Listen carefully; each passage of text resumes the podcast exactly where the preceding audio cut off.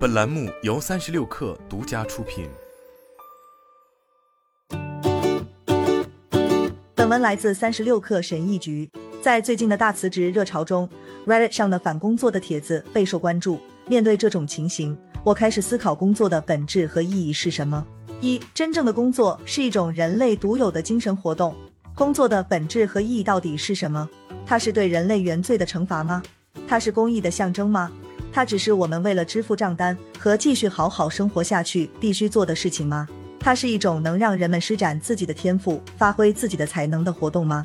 它是一种寻求地位和身份形成的形式吗？它和为世界创造价值有关联吗？工作有可能是这些事情中的一件，也有可能是其中多件的集合体，但所有这些事件表达的内容都与人类工作的独特本质挂不上边儿。虽然人类的 DNA 与黑猩猩的有百分之九十八点八是相同的，但是黑猩猩在一生中一天也用不着工作，而我们却要工作到老。由此，我要提出一个人类学的基本真理：真正的工作是一种人类独有的精神活动。一、人类工作与动物工作有本质上的不同。我在这里所说的工作，不是指马或警犬所做的工作，尽管这些工作很高尚。我也不是指任何捕食动物为了生存必须做的工作。从某种意义上说，这些动物试图完成一些具体的目标，确实应该算是工作的形式。对于一只嗅探炸弹的狗，训练有素的动物来说，它的工作只是在扮演它被训练成的角色。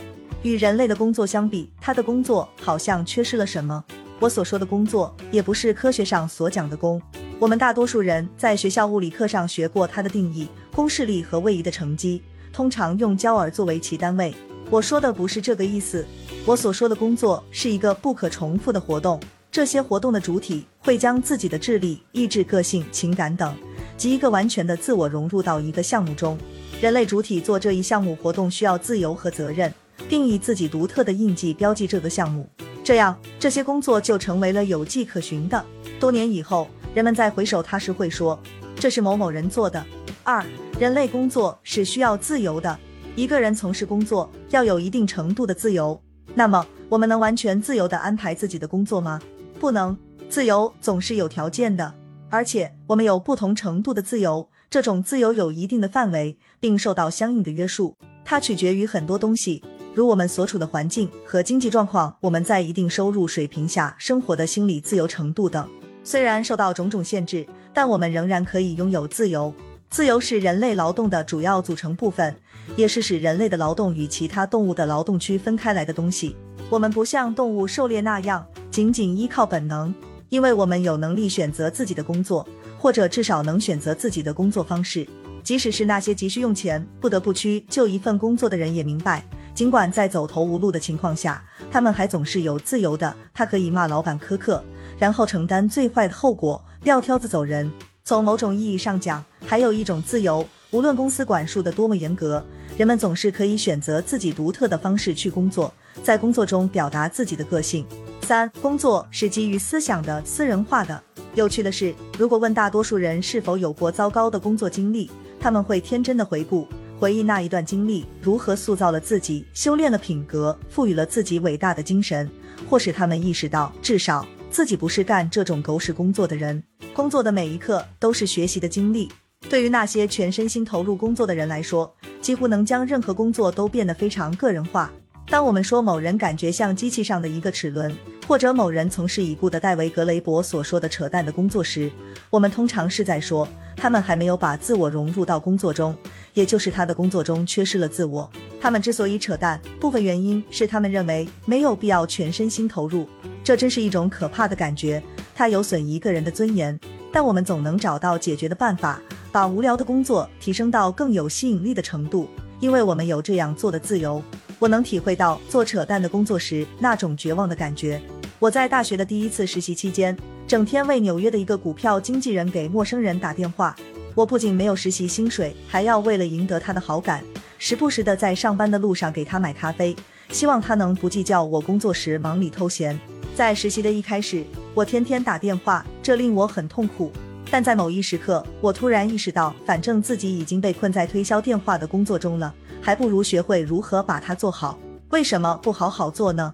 这种推销电话一定会培养自己某些方面的个性，尽管当时我还不知道好好做将意味着什么。我这么想，或许只是因为我内心想成为一个卷王，想要比其他任何一个实习生预约到更多的客户。或许我想把挂断另一端客户的电话作为一种征服的形式。或许只是因为我看了太多遍《大亨游戏》。就是在这个时候，我意识到人们所做的大部分工作都是基于思维的，通过思考或者是运用思维去了解自己周围的世界。许多人称之为智能圈，这个词在信息论的拥护者当中很流行。未来学家乔治·吉尔德写道：“经济是一个智能圈，它的复苏速度与思想和政策的变化速度一样快。”但我认为，与其说经济是一个智能圈，倒不如说是一个精神圈。即一个由人类的欲望和一种寻找意义、寻求超越的内在需求所驱动的系统。这个系统以精神为基础，所有的工作都与精神有关。当然，经济运行在一定程度上依赖于真实的信息，但从根本上说，它是有感觉这种更像精神上的东西，而不是计算上的东西驱动的。无论经济学家试图向我们展示多少数字指标，这都是事实。在这个精神圈中，我们的工作有一个主观的超越性的维度，但唯物主义者和信息观主义都不能接受这一点。四，工作是自我奉献，所有人都在工作中或通过工作来寻求完整性，都希望自己的工作被接受和重视。在圣经的前几页中，记载着关于人类基本欲望的故事。当时该隐和亚伯兄弟俩都渴望把自己的工作成果奉献给上帝。大家可能听过这个故事。该隐是一个农民，亚伯是个牧羊人，兄弟二人都将自己的劳动所得献给了神。但是神更喜欢亚伯的礼物，喜欢的程度远远胜过该隐的。当自己努力工作了，但自己的工作成果却不被接受，谁能不崩溃呢？不被接受就有了深深的伤害感，尤其是在我们付出一切之后，看到别人的工作被接受和认可，被认为比我们的更有价值，这种不接受会直刺内心，是对我们尊严和身份的一种侵犯。上帝为什么会喜欢兄弟俩中亚伯奉献的贡品，而不是该隐的？就这一问题，目前有很多相当复杂的神学说法。但是本文对所有更深层次的神学问题不做重点讨论。在这个故事里，上帝行为中的为什么，相对于我们要从中挖掘出的认识来说，并不重要。我讲这个故事，只是想让大家注意一个事实，即在早期的圣经故事中，人类就非常关心贡献自己的工作成果，并努力使其被认可和被接受。这是我从文章一开始就试图阐明的人类学观点。故事的结局是这样的：该隐的工作被忽视了，他嫉妒自己的兄弟亚伯的工作被认可，于是他杀了亚伯。二，工作动力学提出的工作的三个维度。吉拉尔迪对工作动力学做出了更深入的解释，我在此就不做详细说明了。但他主要是讲工作的三个维度的，而其中一个维度，我们将在下文中看到，涉及到牺牲。在拉斯维加斯，当我走进公司律师办公室的那一刻，我对工作的理解发生了一个重要的转变。我立刻注意到，在他巨大的电脑屏幕两侧贴着孩子们的照片，在这个贴着自己孩子照片的屏幕上，他整天都在工作，给案情摘要、划重点。梳理复杂的法律文件，我对他说：“这可真是展示家庭照片的好方法。”谢谢，这会让我的工作更完美。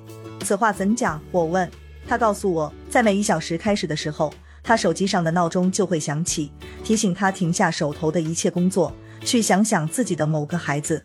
从那一刻起，他特意把接下来的一个小时的工作作为对这个孩子的牺牲和礼物。他告诉我，这样理解自己的工作。会使他的工作更加出色，更具爱心。他把自己工作的每一个小时都看作是送给孩子的一份真实的礼物。当然，他不想送给孩子们劣质产品，所以就得好好工作。他说，希望在这一小时里，他发过邮件的每个收件人或与之互动过的人都能感受到他在其中融入的爱。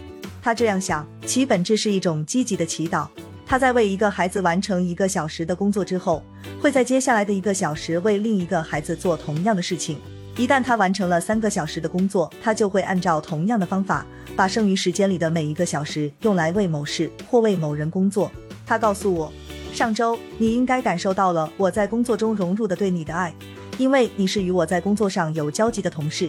还记得我给你发过那条短信，让你知道我在想你，并问你是否需要我为你做什么吗？是的，我记得，那也是你的一小时开始的时候。这个律师对工作的看法给我的启示，彻底颠覆了我的单一维度工作的小世界。之前我还在用工作量、赚钱多少、创造的工作岗位等这些完全客观的标准来衡量自己的工作。事实证明，我完全被困在工作的客观维度中，我对工作的理解根本无法超越自己认识到的这一个片面的维度。我忽略了工作的另外两个维度，或者说还没有意识到它们的存在。恰恰就是这两个维度，即工作的主观性维度和超越性维度。这两个维度不仅彻底改变了我对工作的理解，也改变了我对自己的理解。接下来，我们看看这些维度的具体含义，以及我们在自己的工作中如何去融合它们。我用铁匠的工作来说明这三个维度，因为这样大家更容易理解。我们可以举一反三，将这三个维度应用到不同的工作中。客观维度指工作的成果，也就是为世界带来客观事物或服务。在铁匠的工作中，他的工作成果是自己锻造出来的实实在在的有形的客观事物工具。对于大家来说，工作成果可能是出售的产品或为问题提供的的解决方案。工作这一维度的本质是我们做了什么。工作的主观维度是工作对工作的主体产生了什么样的影响？比如，一名铁匠在打铁时，他的手臂、肩膀和背部的某些肌肉会得到了锻炼，这可能有助于他形成勤奋、耐心和对细节的一丝不苟等某些人类的美德。在这里，我要讲的重点是，工作通过参与工作的行为，以特定的方式塑造人，形成人的品格。不同类型的工作以不同的方式影响着人。我认为工作的客观维度和主观维度都是工作水平层面上的东西。工作的超越维度是工作的影响力或影响范围超越了工作对其本身和主体的基本影响。它是工作为构建世界、发展超乎可见和可测量的人际关系所做的终极内容。在融合工作的超越维度上，我公司的律师做的就很好。他在每一天的每一个小时里，都用实际行动来爱他的孩子和其他人。他们可能永远不会知道他在工作时融入了对他们的爱，但他所做的工作对于他自己和他所接触的人来说，却有了超越性的改变。他赋予了工作不一样的意义。但这不仅仅是一个为什么的问题。如果我们以正确的方式看待每件事，它都有一个超越的维度。想想看，一个木匠被叫到一个工作地点去完成一项特定的工作。就在工作时，他还不能理解自己所做的工作会对所要完成的建筑的整体形式做出怎样的贡献。他可能也从没见过这个建筑的设计图，无法看到自己的工作最终对整个建筑的影响，也不知道如何超越自己正在做的真实工作。尽管如此，他的工作成果也可以融合超越维度，整体大于部分之和，直到房子全部完工，房子才能成为人们可以居住的舒适的家。这个舒适的家作为一个整体。就是超越部分，是超越客观维度和主观维度的东西。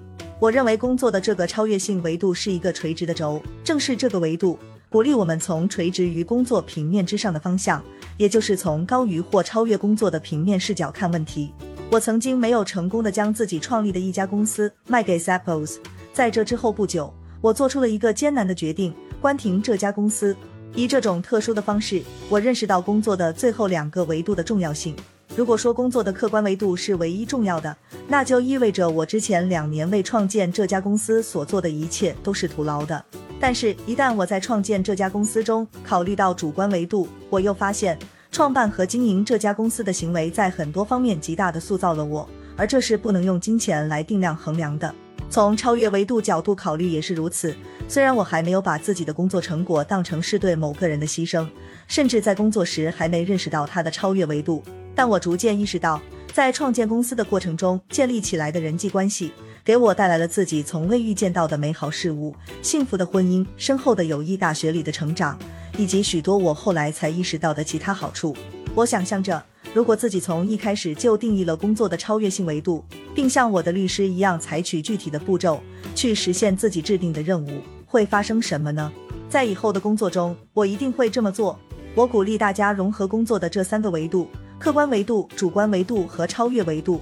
如果大家以工作的这三个维度驱动自己的行为，改变对工作的看法，那么一份有高度、举足轻重、有深度且更有意义的工作马上就出现在眼前了。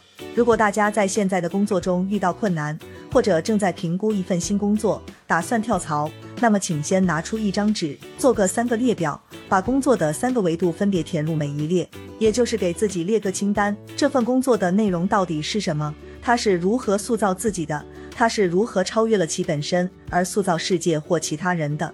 工作的三个维度中，超越维度是最难以明确的，但一旦我们明确了，它就会成为自己工作中最强大的工具。还可以自问一下，自己对工作的三个维度的理解是否有下面这些人的影子：成作家、成企业家、成投资者、成老师、成家长。如果我们探索到了工作维度的核心要义，就可能会在这些影子中发现工作的积极的、主观的、超越的维度，发现自己对工作的激情。如果我们在一份工作中无法找到一个积极的、主观的、超越的维度，那么我们就应该烧掉自己为这份工作所做的维度清单，拒绝这份工作。因为生命太短暂，在单一维度上工作或寻找意义，就是在浪费生命。好了，本期节目就是这样，下期节目我们不见不散。